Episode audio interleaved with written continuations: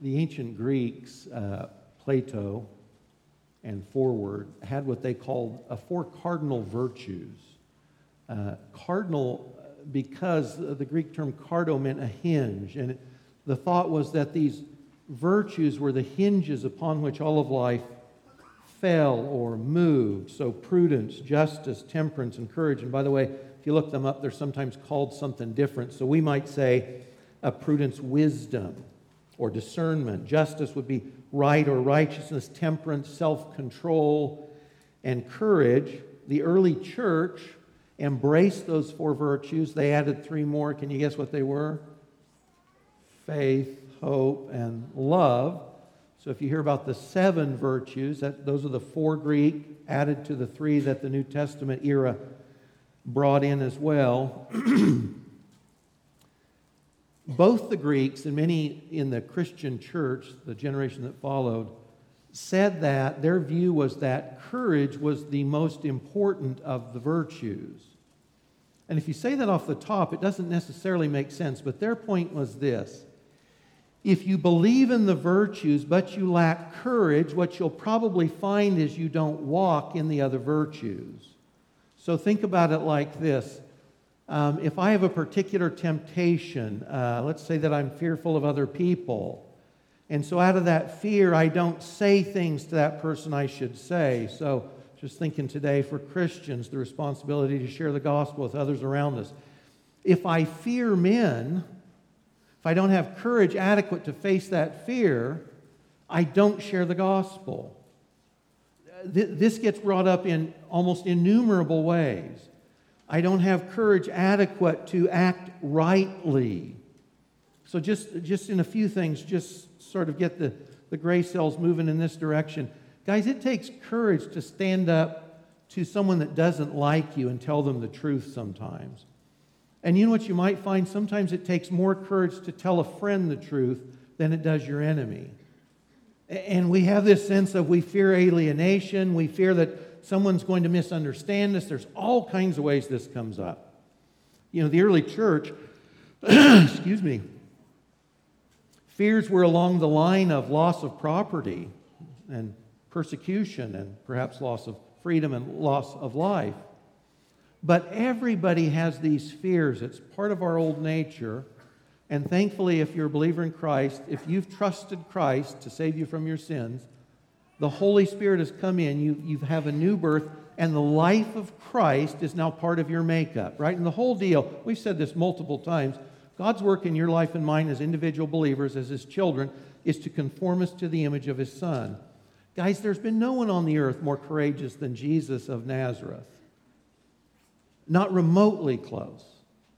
And not just in coming to the earth, but as a person, nobody is faced with full knowledge like he did what would happen to him when he hung on a cross. Many people face crucifixion, and sometimes we, we focus on the physical suffering Jesus had in the crucifixion. That was not singular to Jesus. Lots of people were crucified all the time. Bad people were crucified. That's not what is unique about Jesus' crucifixion. He became our sin on the cross. He became the lamb that takes away the sins of the world. He was cut off from the fellowship of the Father. Guys, we have no way to even enter in. What did that look like? What did that feel like? So, you know, when you're reading the accounts in the Gospels about Jesus suffering there in the Garden of Gethsemane, he is fully aware of what's coming. He knows he's going to become sin for you and me. He knows he's going to be cut off from the Father. Those those impassioned cries on the cross, My God, my God, why have you forsaken me? Mere mortals couldn't have gone through that. There's nobody more courageous that's ever walked the earth than Jesus. And his life is in you and me. His courage, by his life within us, by the Holy Spirit, is in us. And we need courage. And guys, if you don't need it today, you will in the future. So this may be one of those messages where you say, that doesn't really apply to me today. That's fine but file it because you'll need it. It's important, and God goes to great lengths in the message we're in this morning to bring this up. So, the four virtues, and this is in the series, this is the 21st message in the series, Heroes and Villains. Remember, heroes display Christ like faithfulness, villains display faithlessness. towards their Maker. And this morning we're looking at the life of Joshua, the one God used to replace Moses. So Moses took them to the border of the land of promise. Joshua's role is to take them into the land of promise. We'll see that faithfulness on Joshua's part in leading Israel, in fact, this is uh, stupendously clear in the text, was absolutely dependent on him remaining courageous. And this comes up in his life in a way you and I would never have expected. So, the main point this morning, by the way, I have, hope you have a study sheet. If you and I would emulate Joshua's faithfulness in overcoming our own version of giants and walled cities, these would be our temptations to fear or to faithlessness, whatever those might be. We need that same courage you'll see exemplified in his life. And like everything else, your ability and mine to lay hold of the courage we need today and tomorrow to be faithful is dependent on faith. It's dependent on taking God at His word, the promise of God to be with us and to speak adequately into our life through the truths of His word. That's what it depends on. Courage is not an independent quality, it's dependent on something else. We'll bring that up here in just a little bit. Before we do, too, I just want to take today as a key because today, in today's message, we straddle Deuteronomy and Joshua. We will leave the Pentateuch today. So we're leaving the first five books of the Bible and the heroes and the villains that we've seen thus far, and we're starting into the historic books. So those dates you can see on the overhead, 4000 BC, those are those are guesstimates. Uh, good conservative Christians may disagree on some of these dates. These are just ballpark. But we started with Abel the worshiper, uh, Noah and his faithfulness. We've seen the, the villains. I'll let you guys look over those. But we've, we've stepped through key corridors of time up to the flood. God cuts off life, starts over with Noah, up to around 2100 BC in the life of Abraham. You get to 1876 BC is hopefully a better, a firmer number uh, when Jacob and his family descend, go down into Egypt. And at the tail end of that period, Pharaoh is the villain listed there. 1446 BC is the conservative early date for the Exodus. And we've already looked at the lives of Moses and Phineas, heroes, Korah, Balaam, and the Exodus generation Jews, all villains. So Joshua links us now from the past to the future into the historic books and we'll see in Joshua and Judges, they'll take us up to the last of the judges, Samuel the prophet. He'll introduce the first of the kings, King Saul, around 1050 BC. So that's where we've been, and we're moving forward today in the books of history. Now, guys, if you said in uh, your life, you look through the Bible and you look at the characters of the Bible and you say, this character needs to be told to be courageous, you would not pick this guy. You would not pick Joshua. And that makes the point all the more clear to me that you and I need to hear this message today as well. So Joshua is introduced in Exodus 17. So after the Exodus, the Jews are out of the land, they've crossed the Red Sea, they're in the wilderness, and they get attacked by the Amalekites coming down from the north and the south. They attack Israel. And remember, this is a group that might be a couple million people, women and children, and there's no army of Israel at this point, right? These guys were slaves, they were brick makers. And they're being attacked. And when they've got to round up an army and go face an enemy, an army attacking them, this would be like sort of the farmers and the, the guys, the blue collar workers of our day. Moses calls Joshua, the guy that marshals the troops, that rounds up the men, that constrains the army, that goes and fights Amalek and defeats them you remember the story, it's interesting because Moses is on the hill holding up his hands and his staff. That's Joshua. That's our man. He's the general of the army of Israel. That's how we're introduced to him. This is no uh, fading lily, lilting lily, or flower. This guy, he's a hardened guy. He's a guy, he's a can do guy. So you're introduced to him there. And then Joshua's life is connected at the hip with Moses' ever after. So when Moses goes up to Mount Sinai, Joshua goes up with him. When Moses hangs out, the references to all this, by the way, are on your study sheet. When Moses hangs out at the tabernacle, Joshua's there with him too. Joshua's with Moses in everything that goes on for that 40 years. Moses' right hand man, there all the time. He sees everything that's going on. Joshua is one of the 12 spies that goes up into the land of promise for 40 days. Remember, these were picked guys, one from each tribe Joshua from the tribe of Ephraim. And they're going to go up and they're going to spy out the land. They're going to see what's good, what's bad, what the threats are. And they do, and they come back. And you remember the spies report, this is in Numbers. All 10 guys have seen the same thing. Oh, excuse me, all 12 guys. 10 of the guys bring back a negative report. And it's only two guys that say the walled cities are not a problem, the giants are not a problem, the armies of these nations are not a problem. In fact, you got to love the language. This is Numbers 14 9. Joshua and Caleb respond, Don't fear the people of the land. They're like bread for us. We'll just eat them for breakfast. They'll be our Wheaties. This is not a problem. He says, Their protection's removed. The Lord's with us. Don't be afraid. In other words, the, the text that we're going to look at next to talk about courage, because this is the refrain God gives to this guy about, courage for faithfulness. Uh, this guy, he's courageous already. He's the commander of the army. He's led the armies of Israel against every intruding army that they faced. He's been with Moses. He's heard God on Sinai. He's seen God in thunder and lightning. He's been there when Sinai shook with God's presence. And this is the guy that God tells over and over and over again don't fear, be strong and courageous. If he needed to hear that, do you think there's a chance that mere mortals like us might need to hear that as well. Perhaps people of lesser mettle than Joshua. He needed to hear it. I'm sure we do too. So, Joshua 1 9, how many as a kid or perhaps now have memorized Joshua 1 9? It's one of the key memory verses, right? If you know a verse about Joshua, it's probably Joshua 1 9. Have I not commanded you, be strong and courageous? Don't be frightened, don't be dismayed, for the Lord your God is with you wherever you go. So, if you've heard this command from God to Joshua, it's probably this verse. But you know what's funny? This isn't the first time God spoke this to Joshua. It's not the second time. It's not the third time. It's not the fourth time. This is the seventh of eight times God says the same thing to Joshua, to this battle hardened general who's seen God, who you'd think is, if anyone's fearless, it's Joshua. It's the recurring theme from God to Joshua is refuse fear, embrace courage and faithfulness again and again and again. Uh, Deuteronomy 31, the texts are on your study sheet, though I don't think any of the, the, uh, the references are there, but not the text.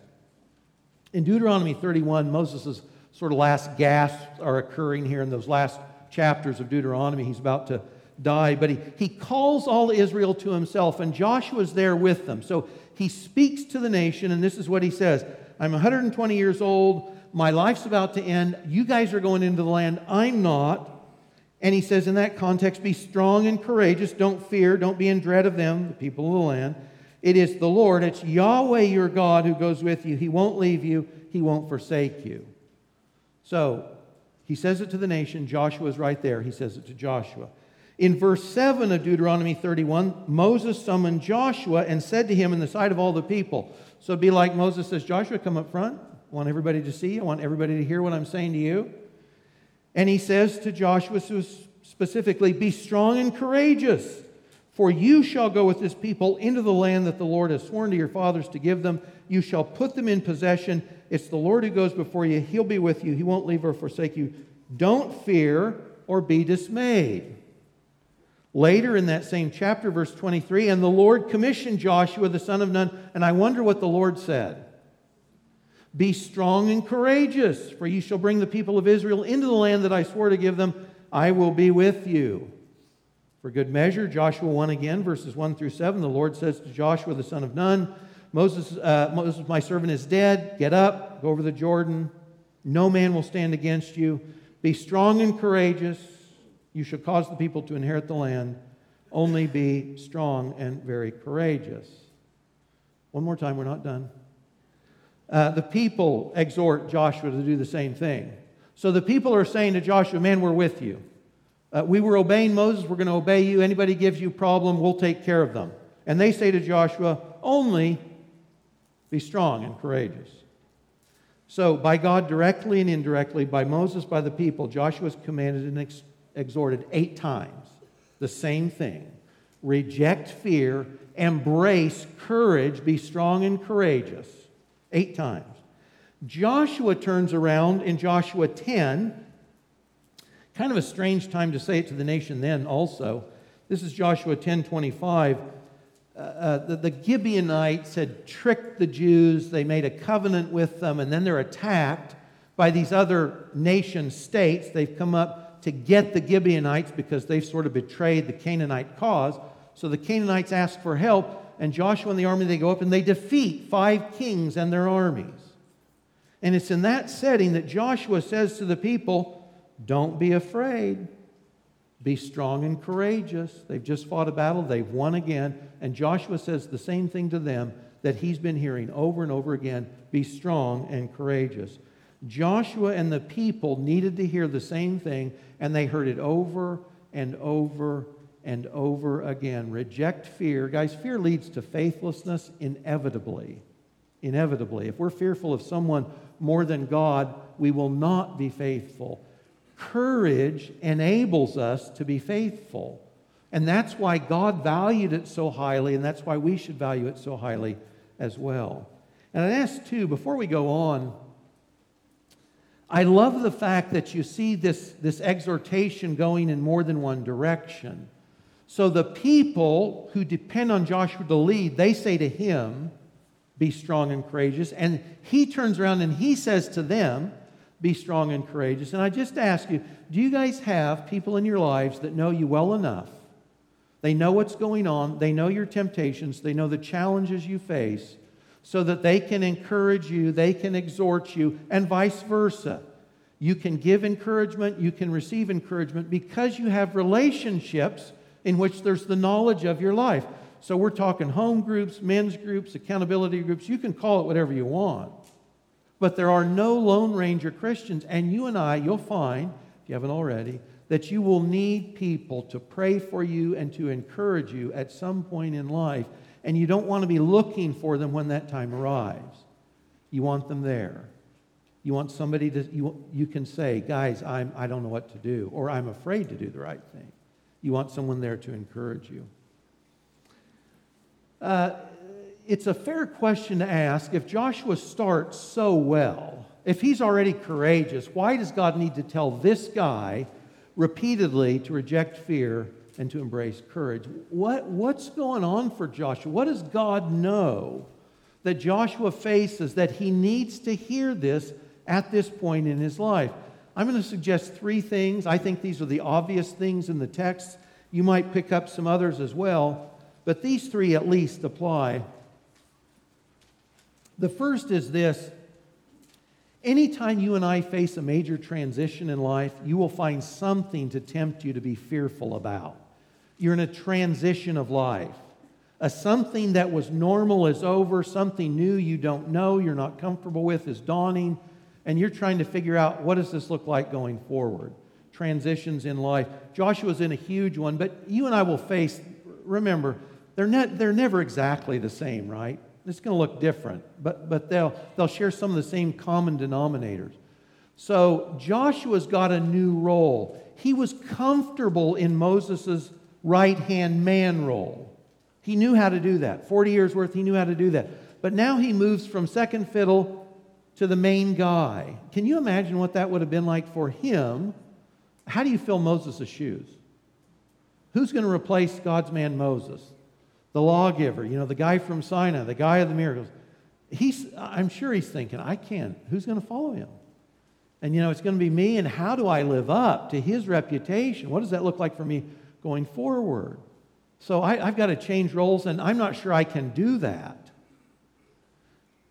There's a transition that way. Old roles gone, new roles ahead. But also, and I think this tends to get overlooked, Joshua would have been mentored by Moses. And he would have had a friendship with Moses. Moses was about 40 years older than Joshua. That would have been his mentor and his friend, probably his confidant. They've spent all these decades together. He's not only taking Moses' place, but he's lost the support of his mentor and his friend Moses as well. So he is in this huge transition of life, and God knows it and knows what the temptation is to tell him, you got to reject fear, you got to embrace courage, you got to be confident in me, that I'll do what I said. And guys, you and I, we, you will inevitably find if you move to a new city, if you lose a spouse or a friend, if you take on a new job, you go to a new school, your life changes one way or another, and you're in some kind of transition, there's going to be a temptation to fear. And in those situations, God says, reject fear, embrace courage. Courage enables us to remain faithful. Transition is a huge one, I think, for Joshua. Another one is this Joshua knows what they're getting into. He's one of the spies. He's been through the land of promise from the south to the north, back and forth, all the way back down. Now, in the Numbers account, he says, No worries, we can take these guys. But he also knows the breadth and the depth of the challenge that lays ahead. And, guys, at the end of Joshua, he's been at this about 31 years till the day of his death, taking the land. Just the breadth and the depth of the work ahead, I'm sure, was daunting. So he knows there's walled cities. He knows there's armies and there's city states, and he knows there's giants. And on one hand, he says, There's no problem, guys. There are bread, there are Wheaties for breakfast. We'll do this. But on the other, as he's actually looking at the work ahead, I'm sure it's like, This is the rest of my life. You know, when we think of the Jews take, getting the land of promise, or if you consider the Babylonian captives coming back to the land of promise, on one hand, there's this sense of elation. We're going back to the land, or we're going into the land. But if you were one of those group, Guys, it was toil. If you were one of the, the, the, generation that went into the land of promise, you were in one battle after another for decades. And Joshua knew that. It's not that we can't win, it's what's the cost of winning? How long does it take? How much of my life will this consume?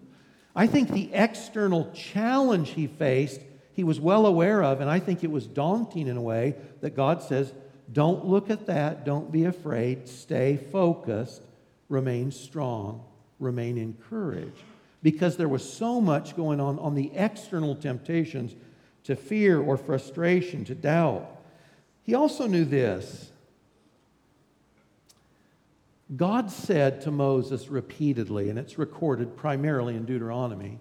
One reference is on your sheet. God told the nation this, and Joshua knew God had said this. God says you're going to prove faithless. And you're going to embrace foreign gods. And at some point, I'm going to, I'm going to remove myself from you. Now, can you imagine if God tells you you're going to sin and I'm going to leave you to it? Uh, that would be sort of the worst threat you could face. You remember when God told Moses, Hey, you take them in, I'm not going with them. And Moses says, God, if you don't go, I'm not going. If you don't lead, I'm, I'm not going. I'm not even thinking about it. Joshua knows that God has said Israel, his covenant people, will prove faithless. And when they do, at some point, God says, I'm going to withdraw my presence. And Joshua doesn't know when this is going to happen. This is prophetic. He doesn't know when it's going to happen. Will it happen on his watch? What will that look like? Will, be that, will that be the thing that enters through his time of ruling over Israel. Will his generation prove faithless again? So he's got an internal concern about the very people he's leading. So transitions, external threats, internal concerns, you name it, he had a lot going on. On your study sheet, just by way of application, if you've got issues now, uh, think about those. My challenges to courage from without might be what? Things that, that aren't part of me, not part of my, my internal constitution, but things from without. Uh, the things that tend to come to my mind are financial challenges, relationship challenges, health challenges, things from without that I don't control. You can have internal challenges. And, guys, to, to me, the biggest one on the internal is simply our own sin. It's courage to face up to our own sin. It's courage to make decisions by which we put sin behind. You know, Shakespeare wrote that our conscience makes cowards of us all. I think that's profound. Simply the knowledge of our own sins, we can cower, we can hide. Fear of exposure, fear of rejection, you name it. But all of us have areas in our life in which we're tempted to sin. That's probably the biggest threat any of us will face on the internal. It's, Lord, what does that look like? And how do I display faithfulness through courage in those areas that I'd rather not think about, rather not face up to? God gives uh, Joshua two primary reasons by which he should be strong and courageous. And the first is the promise of his presence with Joshua. The first is the promise of his presence, and the second is the sufficiency of his word. Both of these, of course, we have today as well. Uh, Deuteronomy 31, where Moses had said, Be strong and courageous, don't fear, don't be in dread of the people he says, For it's the Lord your God who goes with you. He will not leave you nor forsake you. You know, if you quote a passage to me with that phrase or those words, I assume you're quoting Matthew 28, but it's Deuteronomy. Uh, Jesus' words to disciples were not the first place God spoke these words. They were spoken here in Deuteronomy to the Jews and to Joshua. Uh, you can be strong because I won't leave you and I won't forsake you. Verse 8 it's the Lord who goes before you. He will be with you. He will not leave you or forsake you. Verse 23 Be strong and courageous. Why? Because I will be with you. God's not telling people to be strong because we're sufficient. He's telling us to be strong because we're not sufficient, but He is. And the promise here for us, for Christians today, especially life of Christ within us, but the promise of God by His Spirit to us today that He is always with us. That's the promise Joshua had. That's why he could stand up and be strong and courageous. You see the same thing in Joshua 1 5. I won't leave you, I won't forsake you. As I was with Moses, I will be with you. Verse 9, the Lord your God is with you wherever you go. And the last, Joshua 3 7, I'm going to begin to exalt you in the sight of Israel. This is as they're going to cross the Jordan River. God's going to do a miracle there so the people will get it. God's with Joshua, just like he was with Moses. He says, As I was with Moses, I will be with you. So this is significant. Joshua could look back and he could say, The God of the Exodus, the God who performed those 10 mighty signs over Egypt, the God who defeated the strongest power on earth, Pharaoh and Egypt, the God who swallowed the strongest army on earth, the Egyptian army in the Red Sea, that God, the true God, the only God, is our God and He's with us. So he says, so you can afford to be strong and courageous because that's the God who's with you. And we would say today, right, the God of the resurrection, the Lord of the church. Jesus has given us that same promise I'll never leave you and I'll never forsake you. I love the passage somewhere, maybe it was in the opening lyrics. Uh, Romans 8 is great, right? If God is for us, who can be against us? If God is for you, what does it matter who is against you? Or how many are against you? Or in what ways they're against you? If God is for us, who can be against us? That's the thought for Joshua and Israel. I'm with you. You've got me. I'm behind you. I've got your back. That's what God says to Joshua in Israel. You can be strong because your strength is ultimately dependency on me. You're trusting me to be there for you in ways you can't respond to adequately. They had the promise of God's presence. There's a great verse in Isaiah 41 where God says to Israel, He, he calls Jacob, You worm Jacob. And the thought is, don't fear men whose life is in their breath. You know, in the scriptures, and in fact, in ancient cultures, the thought was, Your breath is your life, right? If a if you hold a person's breath for four or five minutes, they're gone. You know, uh, how susceptible are you and I to death? Well, any of us could be four minutes away. That's the thought. Why would you fear men who can't guarantee their own life instead of me? And the thought in Isaiah is it's an insult to God to fear men instead of him.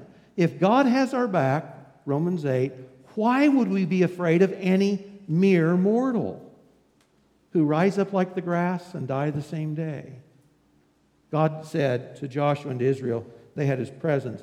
He also said this they had God's word. Now remember, at this time, the words of God would be the first five books of the Bible, which is interesting to me You know, for a lot of people, if you say, Do you read the Old Testament? Not much. If I read the Bible at all, I'm using the New Testament, and I sort of get that.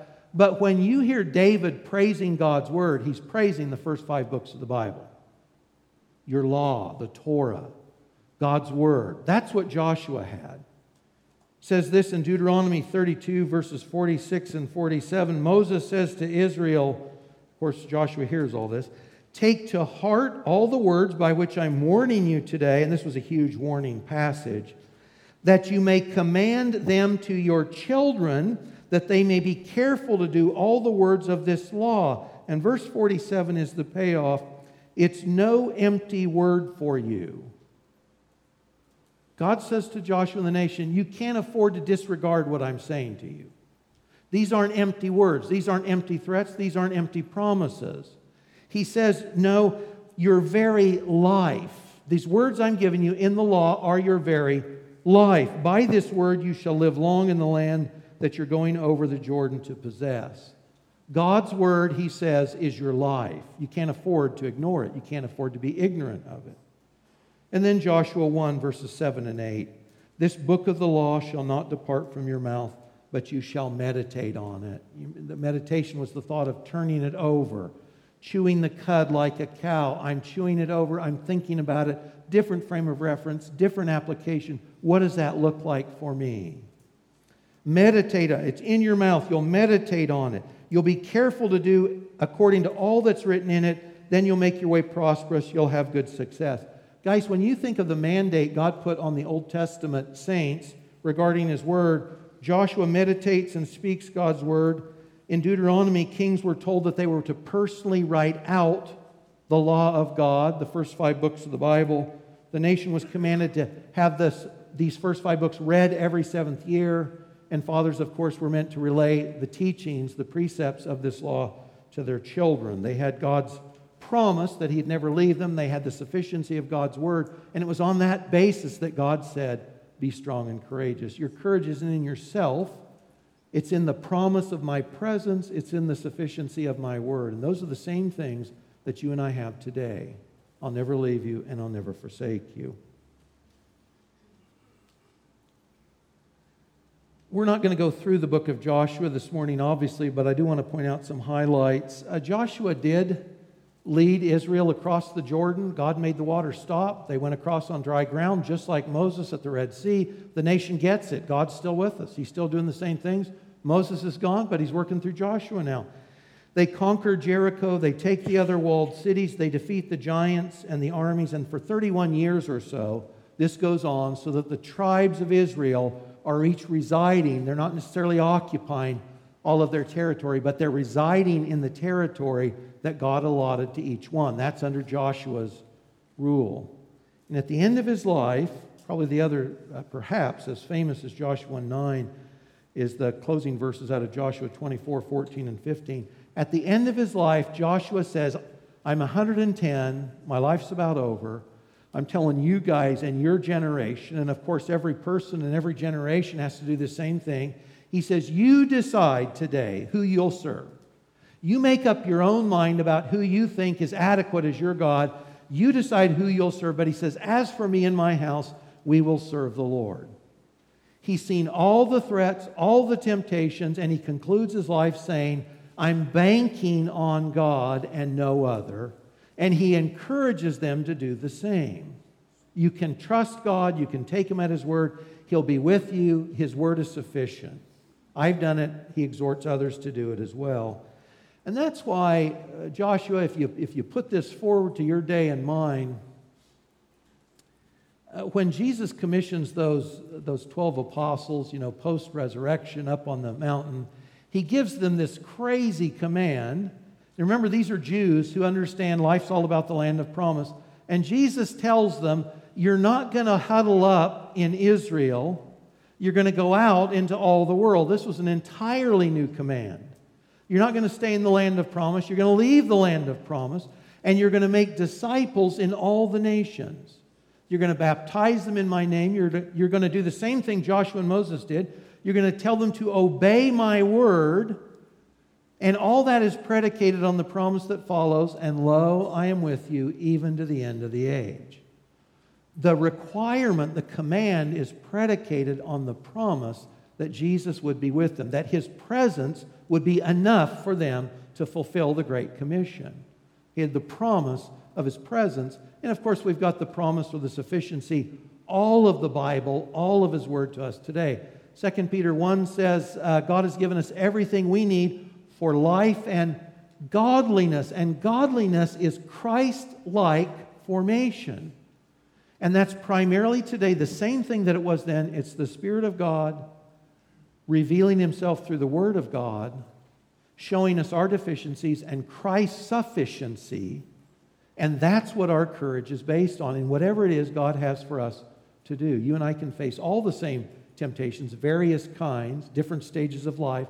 It'll vary a bit. We can face the temptations to fear with confidence because we have the promise of God's presence and His Word. I want to wind down on this uh, uh, uh, short, short portion of Joshua's story. Uh, in, in Joshua 5, the text says that Joshua was contemplating uh, the city there of the plains, Jericho. They've just crossed the Jordan, they're camped at Gilgal, and the first obstacle in their path is Jericho. Uh, you know, this is a story for us, but this wasn't a story for Joshua. Uh, Jericho was built on a tell or a mound, and it's built on a plain. You could have seen this thing for a long, long way. And the spies have been into Jericho, so Joshua knows what the city is like. And Jericho doesn't have one wall, it has two walls. It has one outer wall that's big and tall, then it has this slope, then it has an inner tall wall, and that's where most of the folks are living on the inner high area. They've got to defeat two walls and a long ramp, and they'll be open to, to spears and arrows the whole time. So, and Joshua's looking at the city thinking about this. What are we going to do? And as he is, this guy shows up that he doesn't recognize. And the guy's got a sword drawn. And so Joshua goes up to him and he says, uh, Are you on our army or theirs? You know, I don't recognize you. You got a sword. Whose side are you on? You know, and the guy says, Well, neither. I'm not part of your army. I'm not part of their army. He says, In fact, I'm the commander of the army of God, the army of hosts. And then he tells Joshua, Take off your sandals because the ground you're standing on, it's holy. Isn't that interesting? And then as chapter 6 opens, it says, Yahweh said, That man is no mere man, it's Yahweh, it's God. It's the pre incarnate second person of the Trinity, the Lord Jesus Christ, shows up and tells Joshua, I'm the guy that's really in charge. You're doing a good job, but I'm the one that's really in charge. And think of this for just a moment. Moses is introduced to God how? How does God show up? It's a flame, it's a fire in a bush. And that fiery presence is what's key to God's presentation of himself through the life of Moses. He's holy, he's purifying, right? They come into covenant in the law. It's all about holiness, and God's in a pillar of fire, and God comes down on Sinai in fire and thunder. To Moses, God shows himself as the God of fire. But when he personally introduces himself to Joshua, it's as the commander of God's army. I find that significant. He's showing Joshua himself in the way Joshua needs to know him. Joshua's, he gets it. I'm not the bottom line here. And guys, your, your warfare and mine, our challenges, they're never primarily merely physical, they're always spiritual.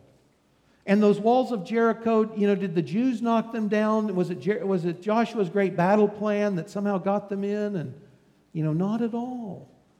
Jesus shows up, God shows up and says, I'm the guy.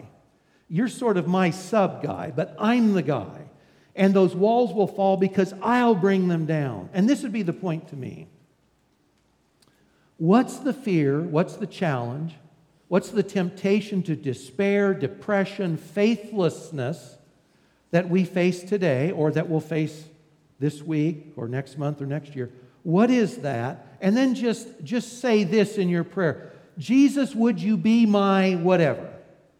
Would you be my courage for this thing? Would you show up in the way I know I need you?